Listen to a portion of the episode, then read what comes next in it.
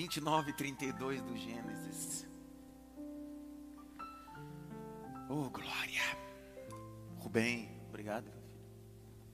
Você apertou o pregador aqui hoje. Viu? Ver como é que eu vou pregar aqui hoje. Capítulo 29, verso 30. Quem trouxe caneta aí? Deixa eu ver. Meu Deus do céu, o povo veio com a caneta. Eu, pastor Tiago, fica em pé, pastor Tiago. Sua esposa também, fica em pé, por favor. Os irmãos que vieram, o pastor Tiago estão aí também, tem mais gente, fica em pé, por favor. Os irmãos que vieram. Pastor Tiago é pastor de uma igreja ali na Anhamelo, é? Anhamelo. Eu estive servindo eles lá no segundo ou terceiro ano da igreja lá. Segundo ano. Pastor Tiago é meu aluno aqui do ITEPA, veio terça-feira passada e hoje está aqui comigo de novo. Eu queria que vocês aplaudissem Jesus pela vida do pastor Tiago e sua família. Que bom que vocês vieram. Deus abençoe. Capítulo 29, verso 32 diz: E concebeu Leia, teve um filho, chamou seu nome Rubem, dizendo: Porque o Senhor atendeu minha aflição por isso, agora me amará o meu marido. Vou ler novamente. E concebeu Leia, e teve um filho, e chamou o seu nome Rubem, dizendo: Porque o Senhor atendeu a minha, minha aflição, por isso agora me amará o meu marido. Olhe para cá, redobre a sua atenção. Eu dei um intervalo de três terças-feiras devido à minha cirurgia, e nessas últimas três, três terças-feiras, vocês tiveram a oportunidade de escutar aqui pastor Rafael Belo, pastor Mateus Soares, pastor Ricardo. Eu estava em casa e fui muito ministrado por essas três terças-feiras. Na última terça-feira dessa série sobre as doze tribos, eu fiz a exposição da tribo de Judá a vocês. A tribo do louvor, a tribo da plenitude. Estávamos vindo de uma série empolgante. E hoje, em Deus, mergulhando nos textos sagrados, o Espírito do Senhor me ministrou a falar sobre Rubem. Na verdade, o propósito da minha cronologia das séries seria falar sobre Simeão hoje. Uma das tribos mais complicadas, na minha opinião. Só que o Espírito Santo disse: Você organiza, mas eu determino. Então eu queria que você tivesse toda a cautela, todo o cuidado, toda a atenção do que o Espírito tem para nós, tanto você no templo como em casa. Lembre-se que dos doze filhos de Jacó, Rubem é o primogênito. E o primogênito nasce de um ventre de uma mulher que não tinha o amor do seu marido. É o ventre de Leia. Você já sabe, eu dei isso como guisa introdutória da primeira tribo e a segunda tribo. Que a amada de Jacó era Raquel. Quem Jacó amava e desejava era Raquel. Entretanto, no pacote veio Leia, porque Leia era mais velha. Em todos os sentidos, dentro desse contexto familiar, Leia sempre conviveu com a rejeição. Na verdade, como diz os grandes teólogos expositores, como Charles Swindon vai dizer que essa mulher tinha que viver, sobreviver com as rejeições familiares. Eu penso que esse é o maior desafio. Caprichosamente o céu decide dar o primeiro filho a ela. E mesmo antes de ter filhos, ela mesmo grita: Eu preciso ter o amor desse homem ou desse marido. Eu queria abrir um parênteses para deixar uma coisa muito bem clara a você. Pare de ser um mendigo sentimental. Pare de mendigar atenção. Pare de mendigar coisas de quem não pode satisfazer seu coração. O texto de Provérbios disse que todo amargo é doce quando você está enfraquecido e é um mendigo sentimental, qualquer esmola vira riqueza. E esse é o grande problema de alguns. Infelizmente estão parecidos como Atos capítulo de número 3, irmão Reginaldo. Estão como o mendigo à porta do templo, gritando: me dê uma esmola. E essa noite Deus está dizendo: pare de ser um mendigo sentimental. Pare de fazer as pessoas te amarem baseada em trocas. As pessoas precisam te amar de verdade, não só por aquilo que você gera. Infelizmente, algumas pessoas nos amam por aquilo que nós geramos, e é esse o problema que essa mulher está vivendo. Ela acha que gerar o bem vai lhe trazer o amor de Jacó, e não lhe trouxe. Não se faz amizades com dinheiro e nem com presentes.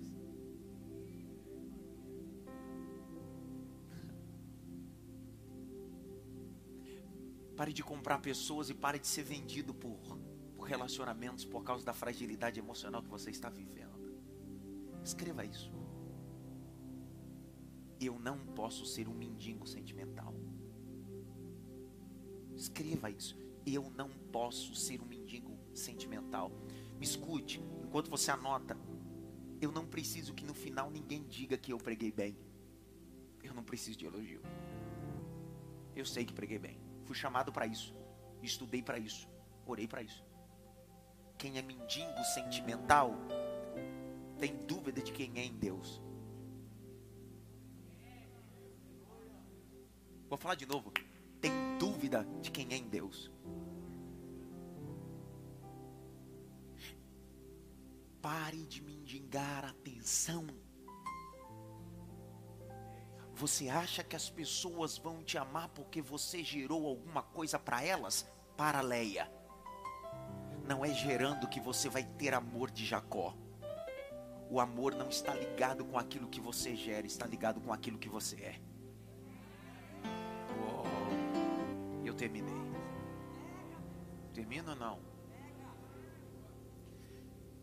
Esse homem, esse rapaz, esse personagem chamado Rubem, a sua vocalização etimológica, como pronuncia em sua etimologia, traz a ideia mais ou menos assim: está aí um filho, Rubem, está aí um menino, está aí uma criança.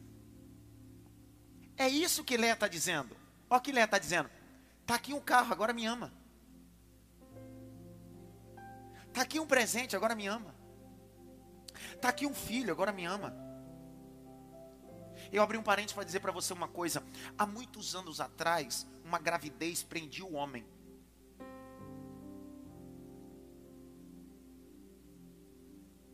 Lembram disso? Lembram disso que acontecia antigamente? Uma gravidez prendia o homem, era forçado a casar. Tempo passou e se descobriu que isso não prende mais ninguém, não. Pastor, mas eu não estou entendendo onde o senhor quer chegar. Você está entendendo sim. Eu quero ver te amar quando você não tem poder de gerar. Eu vou liberar uma palavra, Bíblia, para ver se você dá um glória a Deus. Eu prefiro ser Raquel estéreo e ter o amor de Jacó do que ser uma Leia que gera e não tem o amor dele. Há uma geração, pastor Sóstenes, que anda gerando, mas não tem amor de Jacó. Há uma geração ativista que faz, faz, faz para procurar reafirmações e amor e aceitação da mídia. Me escute, por favor. É isso que ela está dizendo. Está aqui o menino, está aqui a minha reafirmação. Me ama agora. Pergunta que não quer calar. Ele amou ela? Amou? Então por que, que você está perdendo tempo com quem nunca vai te amar?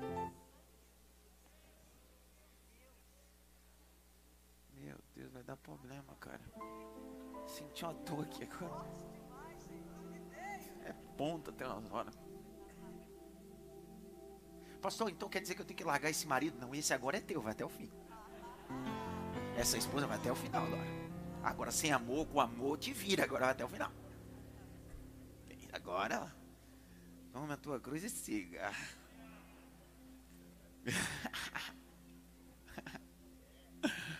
Quem não ora para casar passa a vida toda orando pelo erro que tomou.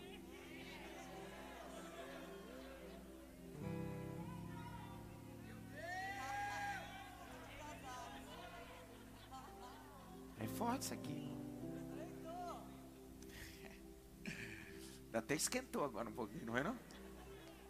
Dá uma olhada pelo menos para três, aponta o dedo, sem tocar, aponta o dedo e diz assim: pegou essa palavra aí ou não?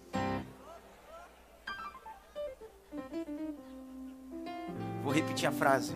Quem não ora para orar, quem não ora para casar, passa a vida toda orando pelo erro que tomou.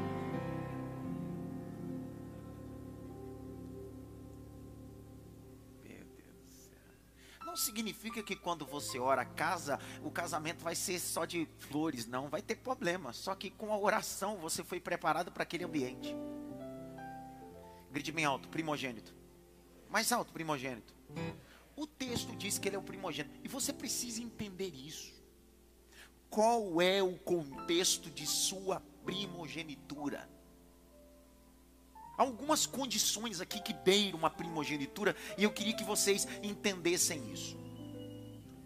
O código de Hammurabi, que são as leis que regiam a Mesopotâmia antiga daquela época, o artigo 522 dessa lei vigente da época era uma lei. Dizia que o primogênito tinha direito da porção do pai de forma dobrada e na ausência do pai exercia autoridade sobre todos os irmãos. Esse homem em meio ao contexto que a mãe dele está gerando para ver se Jacó o ama, ele nasce debaixo de uma benção natural. Eu sou primogênito. Tinha tudo para ser um ambiente geracional ruim, só que Rubem nasce debaixo dessa benção. Sou primogênito. E o que é mais a primogenitura? A primogenitura tem seus adendos. Primeira porção dobrada. Abra o texto comigo, por favor. Texto. Deuteronômio 21, verso 17. Porção dobrada. Capítulo 21, verso 17. Alguém lê para mim. Lê aí, Kleber.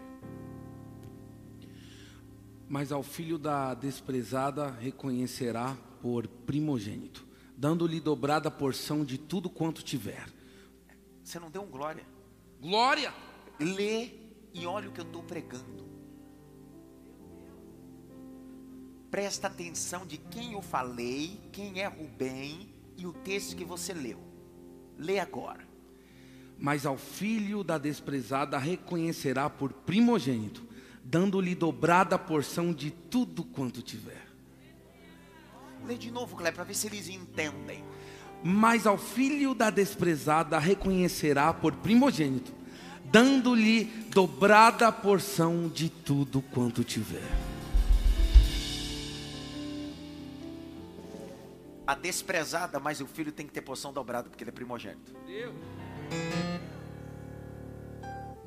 Isso fala de reconhecimento, não é de mendigueza espiritual, não é ser um mendigo espiritual. Tem que reconhecer. Tem gente que não te engole, mas é obrigado a te suportar. Ninguém fala nada.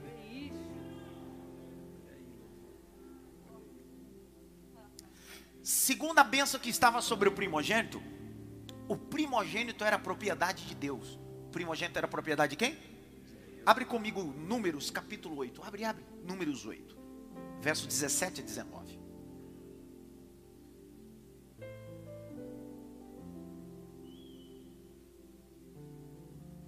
Leia. Porque meu é todo o primogênito. Para, de quem que é? Meu. De Deus. Meu é todo primogênito. Jacó não quer, Deus está dizendo eu quero. Olha! Jacó não quer, eu quero. Rubem é meu. A história história de Rubem está na minha mão. Estou liberando a segunda palavra. No meio do contexto, Deus está dizendo: Você é a minha primícia. Você é o meu primogênito. E primogênito não fala só de alguém que nasceu primeiro da casa. Eu estou falando de uma condição espiritual. Não é uma condição fisiológica, é espiritual.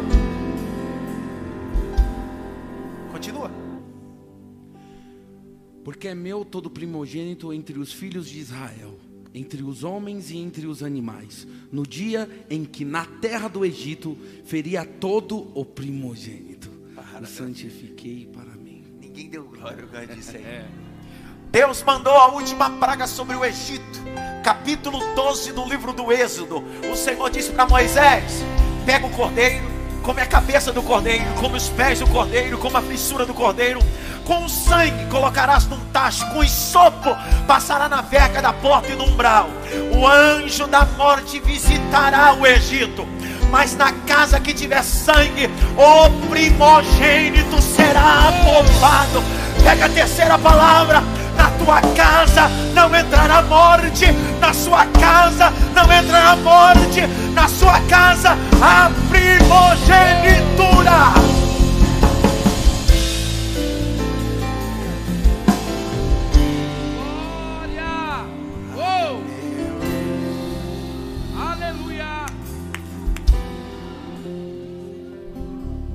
O bem, você foi gerado entre dentro de uma ocasião que eu estava rejeitada, entretanto, você terá direito de porção dobrada.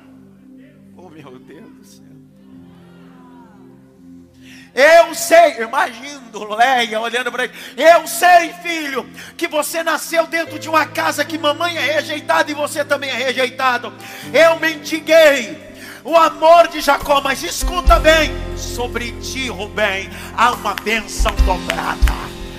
Escuta bem, Rubem, você é propriedade do eterno. No peito diz assim: Eu sou propriedade do eterno. Não, mais forte, para ver se esquenta logo isso aí. Eu sou propriedade do eterno. Eita, doeu aqui. Direito de porção dobrada.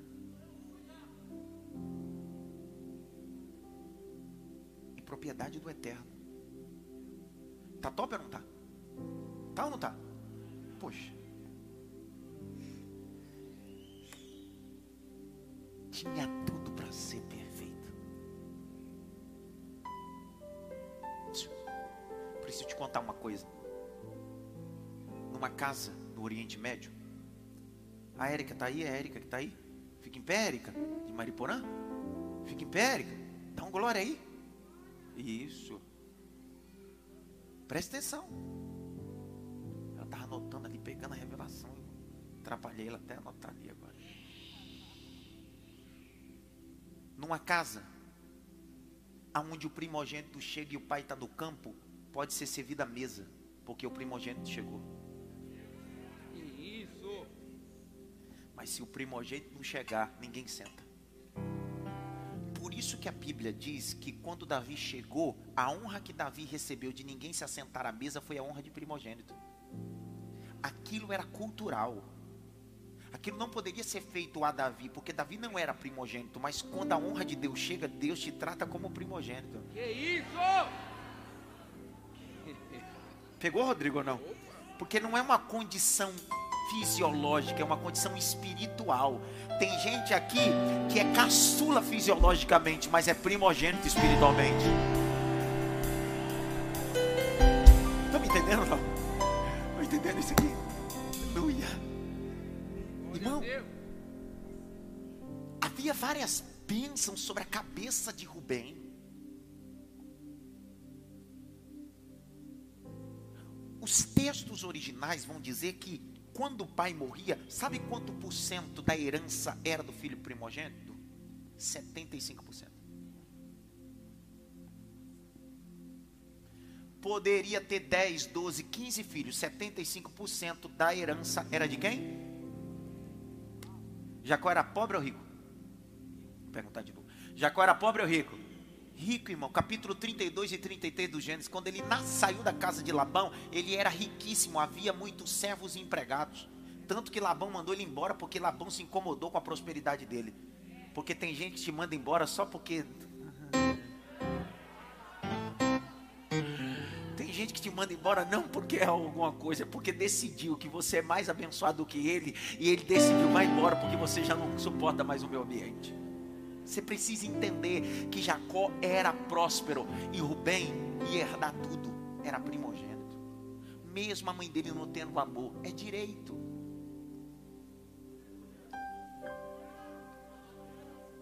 Tinha tudo para dar certo, tinha não? Sim ou não? Agora me escute, eu vou virar uma chave aqui que é, pode mudar muita coisa que eu vou dizer aqui agora.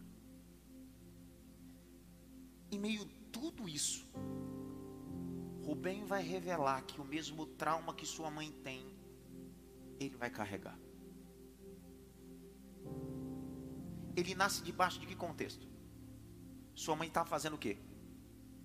Mendigando o quê? Vamos lá, mendigando o quê? Amor. Rubem vai tomar uma decisão que vai acabar com todo o direito de primogenitura dele. Tem muita gente que está me ouvindo em casa, ouvindo no templo e vai me ouvir depois essa mensagem outro dia. Em meio a tudo que você viveu, você nasceu debaixo de uma bênção. Você é propriedade de Deus, a bênção dobrada, mas você infelizmente quer provar uma coisa que não deveria.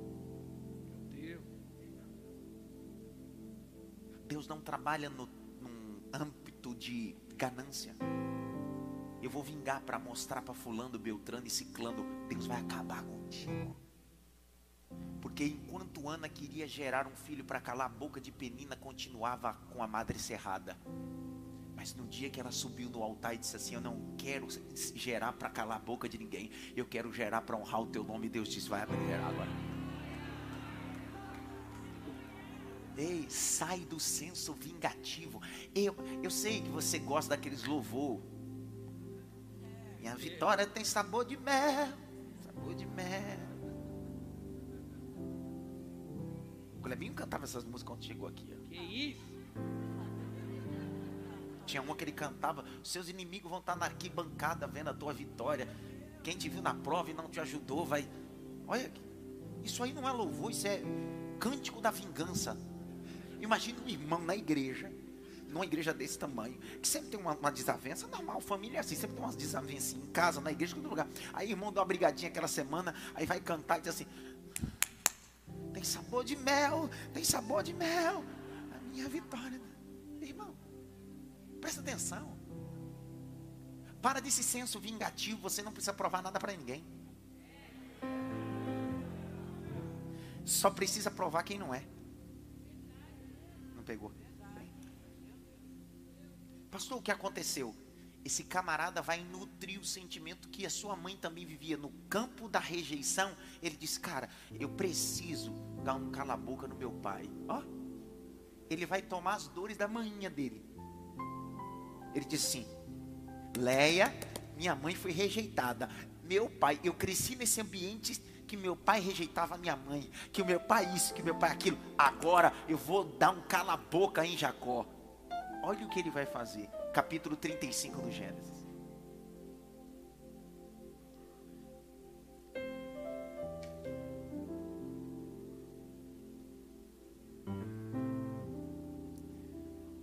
O último filho de Jacó foi Benjamim. Ele nasce no verso 16, 17, 18. Está aí. Benjamim nasceu.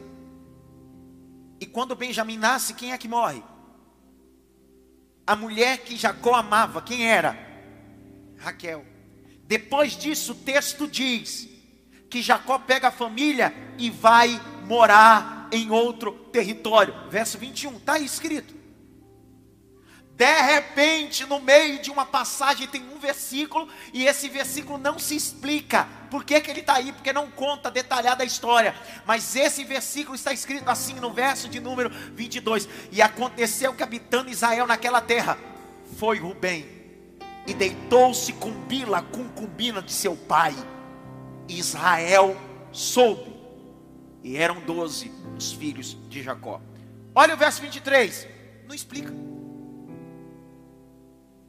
Porque tem coisa que a gente não comenta. O tempo vai entrar com justiça.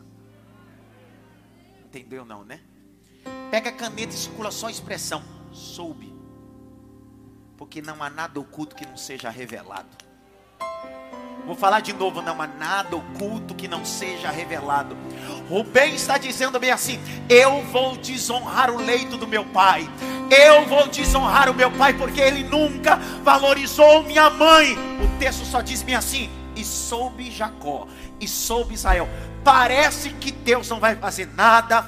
Parece que Jacó e Israel não vai fazer nada. Só que o tempo é justiça para a história.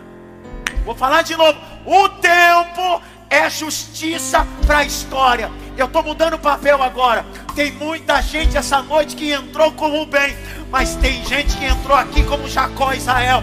Deus vai julgar sua causa.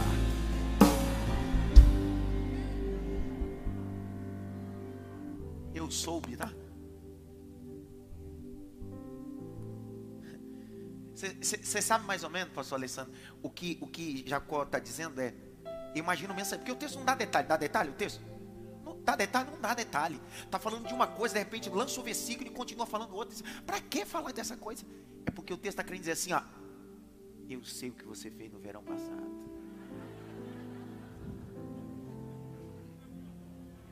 Foi profunda essa daí, não foi não?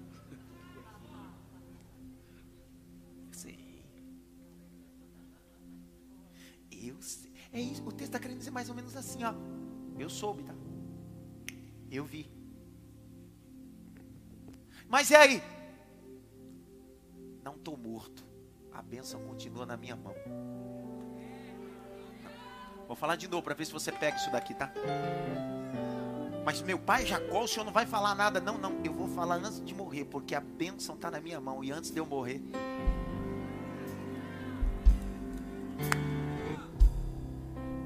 desonrar? Fica tranquilo. Se você continuar lendo a história de Rubem, você vai perceber que foi Rubem que confessou o pecado dos irmãos na venda de José, capítulo 42. Parece que a vida de Rubem está top, não está acontecendo nada. Cara, o cara deitou com a combina do pai. O cara profanou a, a cama do pai, desonrou o pai, e o pai só soube. Deixa eu abrir um parênteses aqui.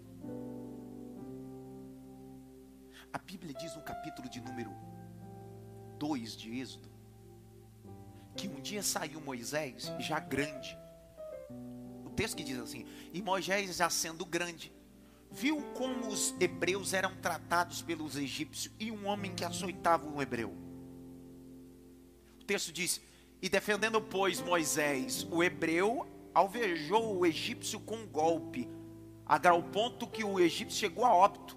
Aí o texto diz assim, é o texto, capítulo 2 do Êxodo. E olhou ele para um lado, olhou para o outro, não viu ninguém. Pegou o corpo enterrou na areia. Capítulo 2 continua dizendo: E saindo outro dia, viu dois hebreus brigando Moisés, e colocou, pois, a mão no, no peito de um de outro, assim: Não briguem. Aí os dois hebreus disseram assim: Queres fazer como fizeste com o, com o egípcio ontem, que mataste e enterraste na areia? Mas peraí, o versículo antes diz que ele olhou para um lado, olhou para o outro e não viu ninguém. É que tudo que você faz e não confessa e não assume, você enterra na areia. E a areia tem um grande problema, é igual as dunas de Natal. Todo dia, quando o vento sopra, ela muda de ambiente e revela o que estava oculto. Ninguém pega essa daqui, né? Jacó está dizendo, eu soube, mas fica tranquilo. O Senhor é minha justiça. Tem gente que tinha tudo para dar certo, mas decidiu subir na cama para profanar e desonrar Jacó. E a intensidade que você desonra é a intensidade que você colherá. Nunca peça misericórdia para quem nunca bebeu ou ofereceu o prato da misericórdia. A Bíblia diz no capítulo 10 de Levítico que Nadab e Abiú foram mortos por Deus, que eram filhos do Aronita Arão. E o texto diz que o Senhor diz: O povo chora, mas Arão não chora, cale a boca. Não vale a pena derramar lágrima por aqueles que não entenderam que altar é lugar de honra e de temor, não lugar de fogo estranho. Nós estamos chorando para quem não deve ser derramado uma única lágrima. Nós estamos querendo abraçar quando o texto de Eclesiastes diz não é tempo de abraçar, é tempo de deixar de abraçar. Porque nós queremos viver o nosso tempo, não o tempo do céu, não o tempo da Bíblia, não o tempo de Deus. Minha mensagem hoje não é para você fazer você pular e gritar, é para você pensar. Rubem, você tinha tudo para dar certo. Mas você decidiu profanar a cama. E parece que está tudo bem. Mas a hora da acerto de conta vai chegar, Rubem. Irmãos, a Bíblia diz em Coríntios que todos nós vamos comparecer ao grande. Não tem jeito, irmão. Prestação de conta. Pastor, esse negócio de prestação de conta eu não gosto. Será que está na Bíblia? Irmão, a Bíblia é feita baseada em prestação de conta. A Bíblia diz, em Mateus capítulo 25, que um senhor tinha três servos. E nesses três servos, para um ele deu cinco talentos, para outro ele deu dois talentos, para outro ele deu um talento, sim ou não?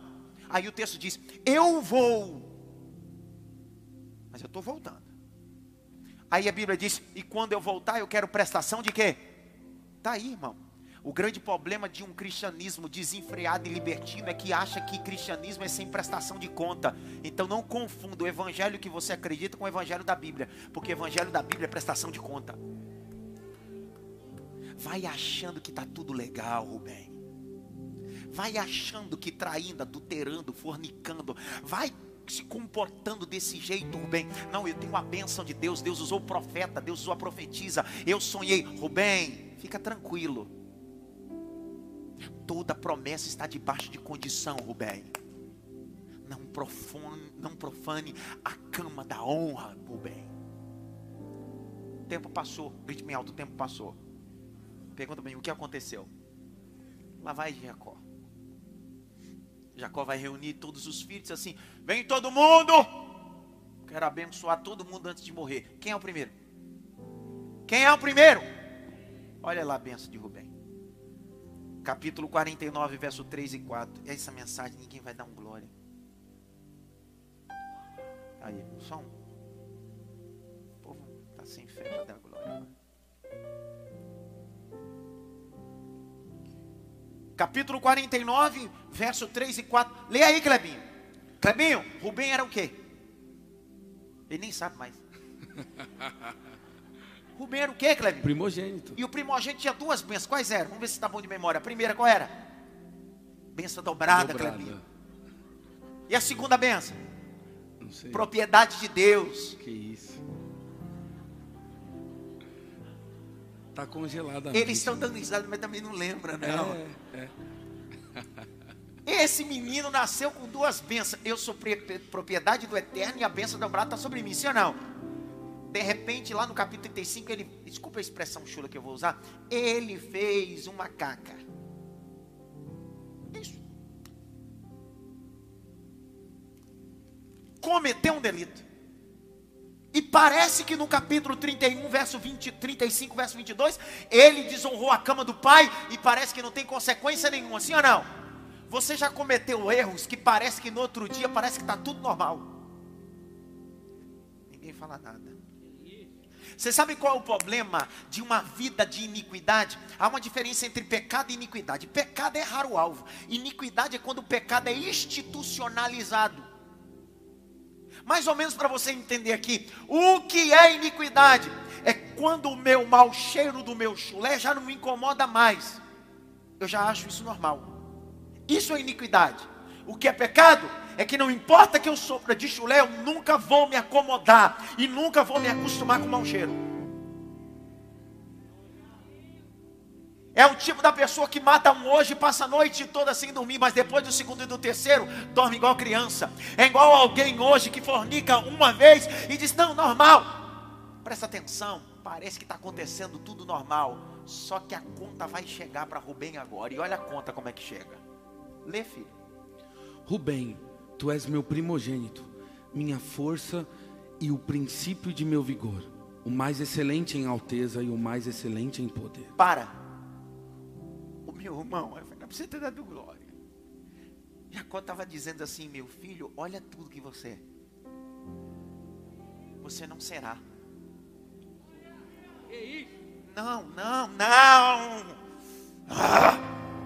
Jacó está dizendo: Rubem, você não será. Rubem, você já é tudo isso. Você não precisava trabalhar no campo da vingança, desonrar o meu leito, desonrar minha concubina. Oh, Rubem, você já é tudo isso. Mas com a tua ganância, com a tua vida desempregada, Rubem, achando que você pode tudo. Olha o que veio contra ti, Rubem. Lê. Impetuoso como a água, não serás o mais excelente, porquanto subistes ao leito de teu pai então contaminaste, subiu a minha cama. Ei, irmão, Jacó não falou nada no capítulo 35, 22. Jacó não falou nada, só que Jacó guardou para aquele dia da bênção, dizendo: Rubem, você é meu primogênito. Você era o homem forte. Você já era, não precisava de nada, mas a tua atitude tirou de você a condição de primogenitura. Meu irmão, já que você e eu não damos valor, Deus decidiu colocar a primogenitura na cabeça de outro. Eu até andei agora. Pega essa daqui, eu vou falar de novo. Ô oh, Rubem, você nasceu para ser minha propriedade. Você nasceu com a porção dobrada. Mas já que você não tratou o leito com honra, eu estou tirando a primogenitura da tua cabeça. Estou colocando na cabeça de outrem. Pergunta para mim, na cabeça de quem? Pergunta mais alto, na cabeça de quem? Primeira Crônicas, capítulo 5. Verso 1. Clebinho, isso aqui é para ler com uma voz profética. Voz profética, sabe por quê? Porque quando o primogênito desvaloriza a condição, porque eu estou dizendo que primogenitura não é uma condição fisiológica. Porque se fosse uma condição fisiológica, a primogenitura não poderia ser negociada ou transportada, transferida. Meu Deus, será que aqui, Senhor? Falar de novo. Se a primogenitura fosse uma condição fisiológica, não importa o que aconteça, Rubem, você é. Só que Deus está dizendo: primogenitura é condição espiritual. E já que você não honrou a condição que você recebeu, não é porque você desvalorizou e desonrou que eu vou deixar de sonhar. Eu vou continuar sonhando. É Jacó que está dizendo, está dizendo, para quem o Senhor vai dar a primogenitura? O Senhor vai dar para Benjamim? Não, não, não, não. O Senhor vai dar para Issacar? Não, não, não, não. O Senhor vai dar para Zebulon? Não, não, não. O Senhor vai dar para Ser? Não. Eu vou dar para alguém que sonha. Eu vou dar para alguém que sonha. Eramaia, calamanchoe, Eu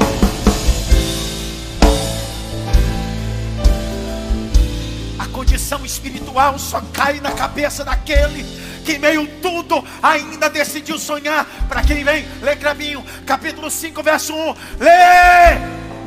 Quanto aos filhos de Ruben, o primogênito de Israel, pois ele era o primogênito, mas porque profanara a cama de seu pai, deu-se a sua pro primogenitura aos filhos de José.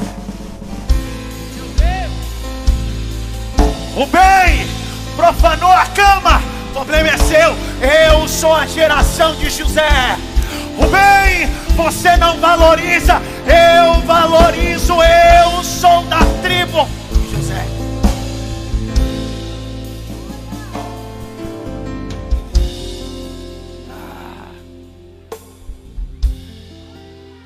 Levante as duas mãos para o alto. Mais alto que você pode. Em casa e no tempo. Feche os dois olhos. Pelo menos por 20 segundos. Só aqueles que entendem que a primogenitura não é uma condição fisiológica, é uma condição espiritual. Está sobre ti a unção do primogênito. Está sobre ti. Alamure Era comanás oregácia. A unção do primogênito está sobre ti. Há uma porção dobrada sobre ti. Você é propriedade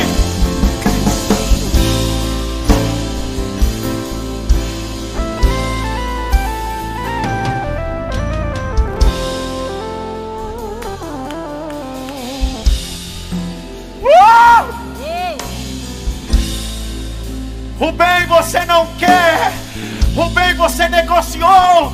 José, estou para você. Eu vou continuar sonhando. Eu vou continuar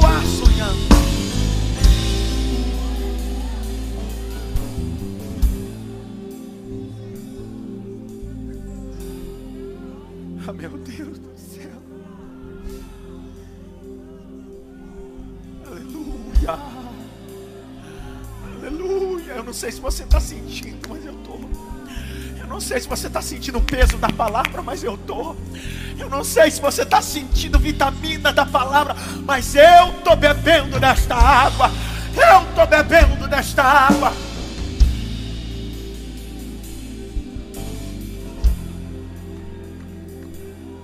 Não há nada que ficará impune, diz o Senhor. Eu soube, Rubem, que você subiu na minha cama. Você queria me desonrar, Rubem. Não tem problema. A conta chegará.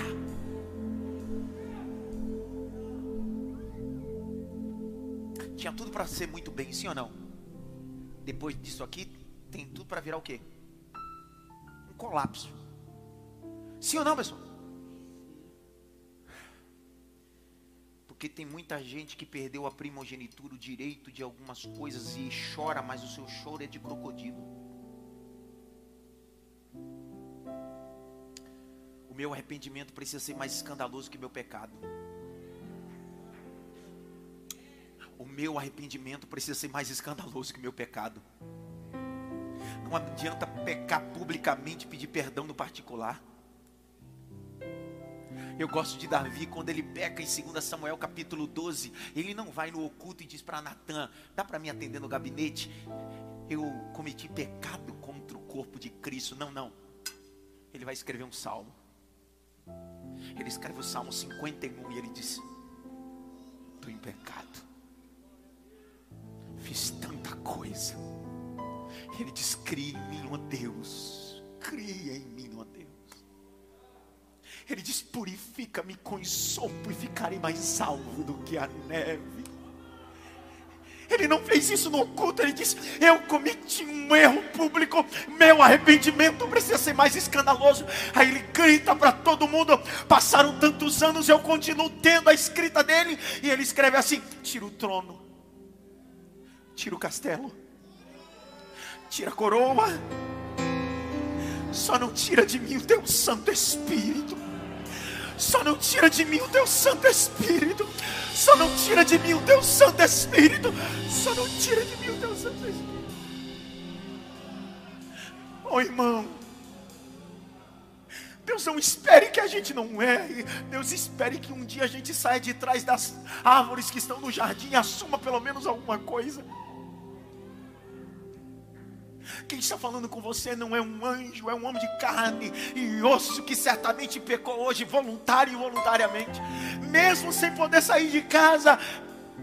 Deus não está dizendo que você não vai errar, Deus está dizendo pelo menos tem umbridade e reconhecer. Rubem expôs a vergonha e a honra do pai, e você não vai ver Rubem se retratar em nenhum momento. Sabe o que eu penso? Eu li alguns comentários essa tarde toda todos os comentaristas que você imaginar, irmão. Olhe para cá e eu termino essa mensagem. Todos os comentaristas para entender. E todos eles são unânimes dizer: parece que Jacó esperou Rubem retratar.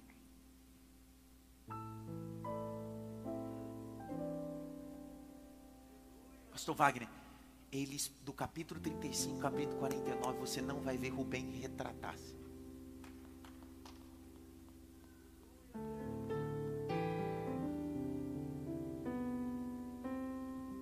Dia da bênção de Jacó, Israel, ele disse: Você era primogênito, você era forte, não precisava.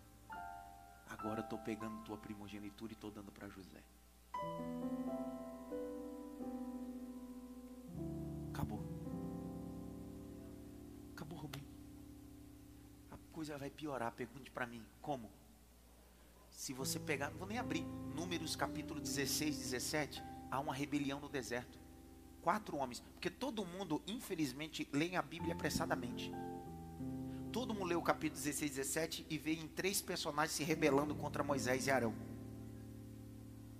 Coré, Datã e Abirão. Só que não são três, são quatro. Está lá no capítulo 16, verso 1. Perdão. O texto diz são quatro. E on. Então é Coré, Abirão, Datã e On. Mas sabe de quem eles são filhos, os últimos? Eles são da tribo de Rubem. Filhos de Rubem. Ô irmão, já estava arrebentada a coisa, estava não estava? Agora os camaradas estão no motim da rebelião. Peraí, os caras profanaram o pai Jacó e agora na gestão de Moisés no deserto, tá a tribo de Rubem agora se levantando contra Moisés, dizendo: Isso aí é patota. Por que, que eles se levantam? Porque Deus disse para Moisés: Eu levantei Arão. E Arão era o que de Moisés? Irmão. Então os quatro e, e alguns que são da tribo de Rubem dizem assim: Isso aí é combinado. Deus disse: Não tem combinado. No capítulo 17, Deus disse: Põe uma vara na frente da tenda. E a vara que florescer, essa é o Senhor. No outro dia a vara de Arão floresce. Mas não floresce em qualquer lugar, floresce no deserto. Se florescer da noite para o dia, numa terra fértil, já é impossível, imagine florescer no deserto. Porque Deus disse: Eu, o Senhor, escolho quem eu quero. Eu, o Senhor, aprovo quem eu quero. Como é que termina essa tribo? Irmão, começou tudo na benção, sim ou não? Quais eram as duas bênçãos, maestro, que eles tinham? Benção dobrada e a outra eu esqueci.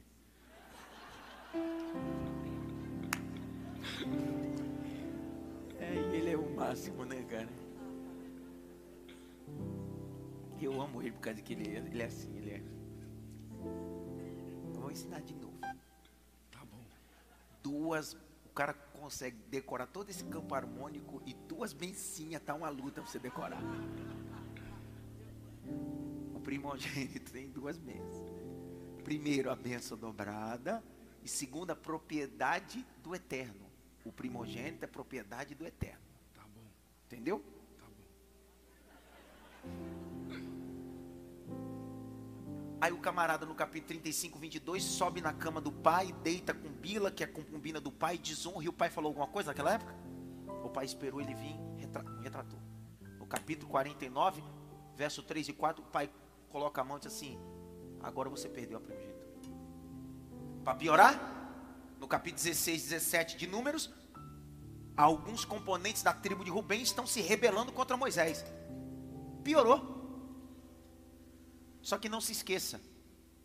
Existe a última benção. Qual é a última benção? Não é a benção de Moisés?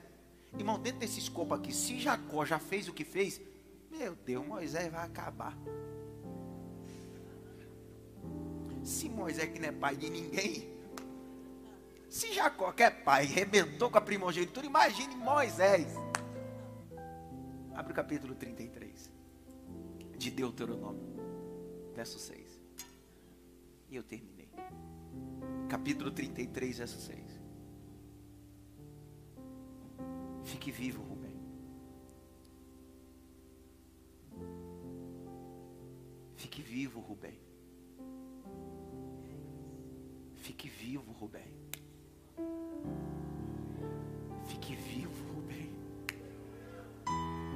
Fique vivo, Rubem.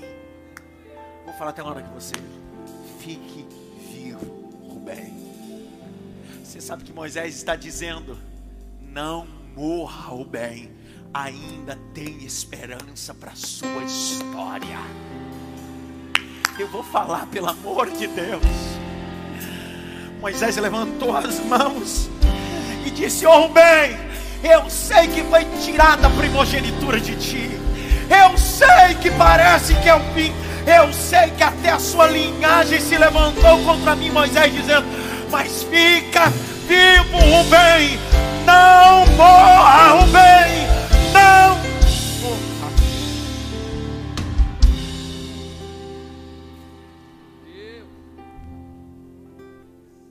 Uma olhada pelo menos para cinco, diga para ele assim: Fica vivo, Rubem.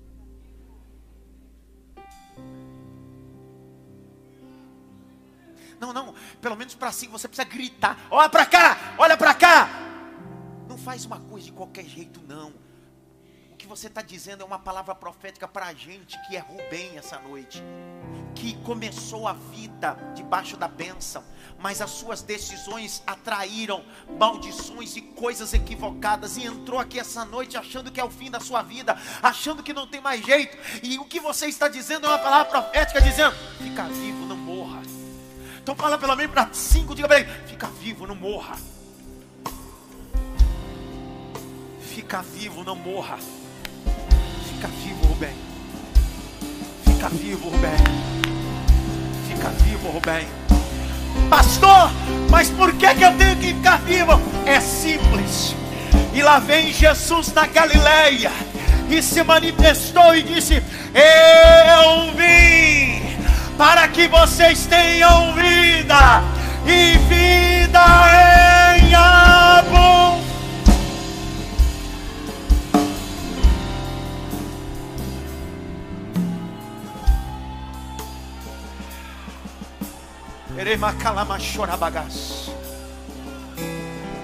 Fica vivo, Rubem. Fica vivo, não morre.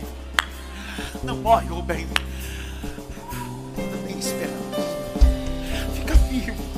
Eu sei que você está com vontade de se matar. Eu sei que você está com vontade de chutar o. Eu sei que você tá, não está nem vivendo, está sobrevivendo. Mas assim diz o Senhor: Fica vivo, Rubem. Fica vivo, Rubem.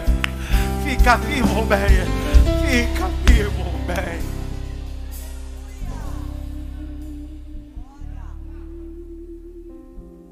Pastor, por que, que eu tenho que ficar vivo?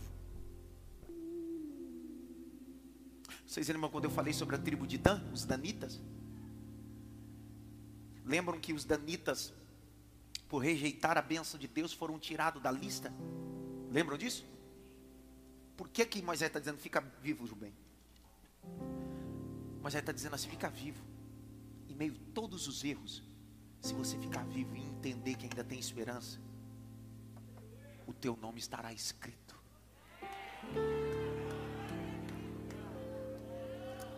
Apocalipse capítulo 7. Fica vivo, Rubem. Você pode ter perdido a primogenitura, mas fica vivo, Rubem. Fica vivo, Rubem. Capítulo 7 de Apocalipse, verso 1. Depois dessas coisas, vi, vi, quatro anjos que estavam sobre quatro cantos da terra, retendo quatro ventos da terra, para que nenhum vento soprasse sobre a terra, nem sobre o mar, nem contra árvore alguma. E vi outro anjo subir da banda do sol nascente, e tinha um selo do Deus vivo, e clamou com grande voz e com quatro anjos, a quem fora dado o poder de danificar a terra e o mar verso 3, e dizendo: danificarei a terra, nem o mar, nem a árvore, até que hajamos assinalados na testa os servos do Senhor. Eu preciso assinalar quem são os servos do Senhor. Olha o verso de número 4. Ouvi também o número de assinalados, que eram de 144 mil assinalados. Meu Deus, de toda a tribo de Israel, da tribo de Judá, doze mil assinalados, e da tribo de Rubem.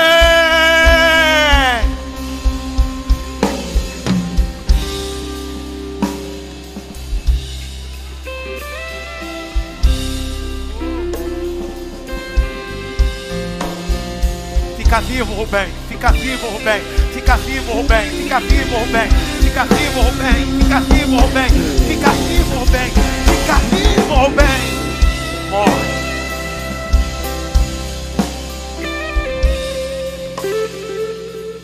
Eu sei que muitas das vezes o que nós pedimos para Deus é a oração de Elias: que Deus me mate.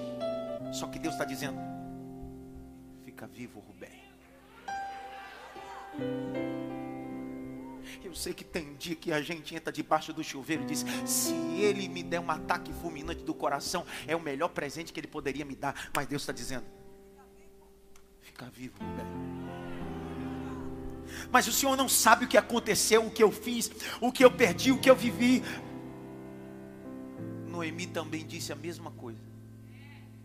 Só o que fez ela gozar da bênção de Deus foi ficar. Só quem vai ficar vivo fica em pé.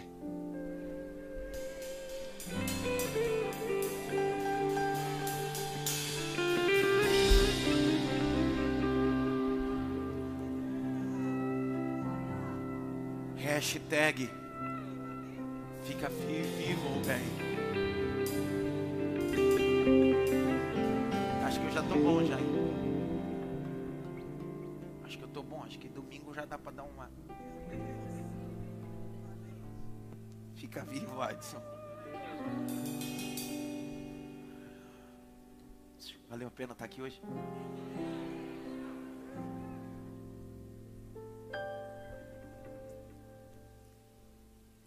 importa o que aconteça. Fique vivo. Eu vou terminar assim, sem oração, sem nada. Sem louvor. Vamos terminar assim. Hoje a mensagem será a maior canção aos que estão em transporte público, aos que estão no seu veículo particular, na estrada agora, ou aqueles que estão a pé, ou você que está em casa depois de desligar ou saindo daqui do templo, a única voz que você vai ouvir repetida vezes é: Fica vivo.